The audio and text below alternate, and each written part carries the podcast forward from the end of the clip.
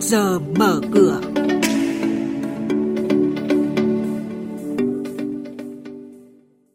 Thưa quý vị và các bạn, Chính phủ dự kiến phát hành một trăm nghìn tỷ đồng trái phiếu trong quý một của năm nay. Nhiều tập đoàn doanh nghiệp bất động sản lớn tại thành phố Hồ Chí Minh phát hành trái phiếu với lãi suất rất cao. Nhận định diễn biến giao dịch tại Sở Giao dịch Hàng hóa Việt Nam, đó là những thông tin đáng chú ý sẽ có trong trước giờ mở cửa sáng nay, được các biên tập viên chương trình thông tin chi tiết tới quý vị và các bạn ngay sau đây. Thưa quý vị và các bạn, Kho bạc Nhà nước vừa có công văn số hai trăm ba mươi ba thông báo kế hoạch đấu thầu trái phiếu chính phủ trong quý một năm nay. Tổng mức phát hành đợt này là một trăm nghìn tỷ đồng, tăng mạnh bốn mươi nghìn tỷ so với mức sáu mươi nghìn tỷ cùng kỳ năm ngoái. Tỷ lệ nợ quá hạn của ngân hàng chính sách ở mức không phẩy hai mươi mốt phần trăm. Đây là số liệu được Thống đốc Ngân hàng Nhà nước kiêm Chủ tịch Hội đồng Quản trị Ngân hàng Chính sách Xã hội Nguyễn Thị Hồng công bố tại phiên họp thường kỳ của Ngân hàng Chính sách Xã hội quý tư năm hai nghìn không trăm hai mươi. Tính đến hết năm hai nghìn không trăm hai mươi, tổng nguồn vốn tín dụng chính sách đạt hai trăm ba mươi ba nghìn bốn trăm hai mươi sáu tỷ đồng, tăng hai mươi mốt nghìn năm trăm ba mươi hai tỷ đồng so với năm hai nghìn không trăm mười chín.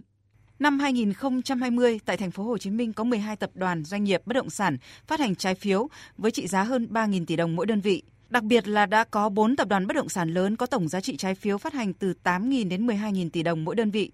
Để phát hành được số tiền lớn như vậy, lãi suất trái phiếu bất động sản thường được doanh nghiệp phát hành ở mức cao trên tám phần trăm một năm. Cá biệt có trái phiếu có lãi suất lên đến mười tám phần trăm một năm. Quý thính giả đang nghe chuyên mục Trước giờ mở cửa phát sóng trên kênh Thời sự vê vê một từ thứ hai đến thứ sáu hàng tuần trong theo dòng Thời sự sáng.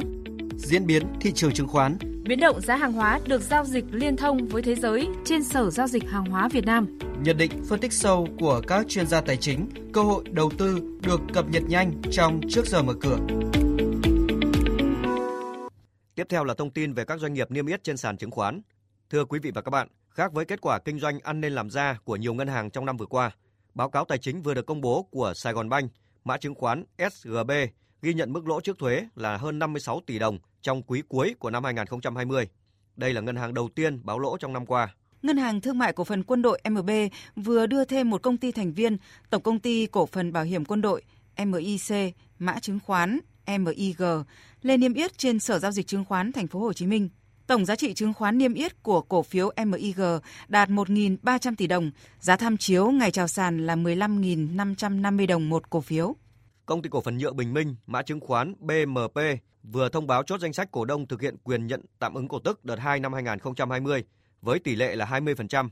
Ngày đăng ký cuối cùng là ngày mười tháng hai và thời gian thanh toán dự kiến là hai mươi lăm tháng hai.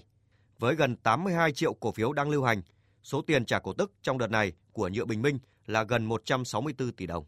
Về diễn biến trên thị trường chứng khoán, thưa quý vị và các bạn, phiên giao dịch cuối tuần qua, thị trường chứng khoán rung lắc mạnh.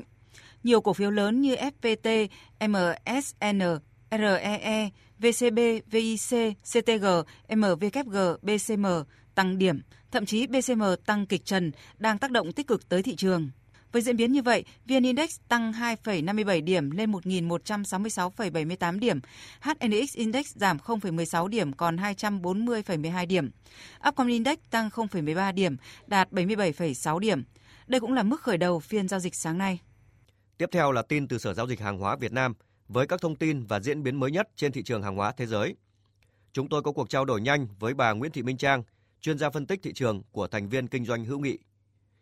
Thưa bà, xin bà cho biết những thông tin và diễn biến nổi bật trên thị trường hàng hóa nói chung trong tuần vừa qua. Vâng, thị trường hàng hóa nói chung thì vừa trải qua một tuần kém tích cực. Sắc đỏ đã bao trùm hầu hết mặt hàng và chỉ số em ích vê Index hàng hóa đã giảm hơn hai phần trăm xuống còn một nghìn tám trăm tám mươi mốt phẩy bốn điểm. Riêng em ích vê Index nông sản đã giảm hơn sáu phần trăm về mức một nghìn bốn trăm sáu mươi tư phẩy chín điểm. Hợp đồng lúa mì kỳ hạn tháng ba là mặt hàng ghi nhận mức giảm mạnh nhất với sáu phẩy một phần trăm xuống còn hai trăm ba mươi ba đô la một tấn.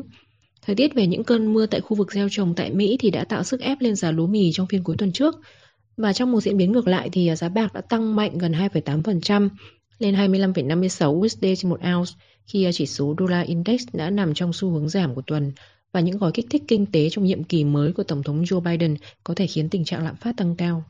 Vâng, vậy bước sang tuần cuối cùng của tháng một, nhà đầu tư cần lưu ý những điều gì thưa bà? Với nhiều nhà phân tích thì thị trường hàng hóa nói chung hay các mặt hàng kim loại nói riêng đang chịu áp lực giữa kỳ vọng về sự phục hồi kinh tế và lo ngại lạm phát gia tăng. Ông Joe Biden đã chính thức tuyên thệ nhậm chức Tổng thống Mỹ hôm hai mươi tháng một và đề xuất triển khai gói kích thích kinh tế trị giá một nghìn chín trăm tỷ đô la. Do đó thì thị trường đang rất chờ đợi thêm thông tin liên quan đến kế hoạch này của ông Biden. và nhóm kim loại quý được dự báo là sẽ tiếp tục bị chi phối bởi sức mạnh của đồng bạc xanh. Vâng, xin cảm ơn bà Nguyễn Thị Minh Trang về cuộc trao đổi này.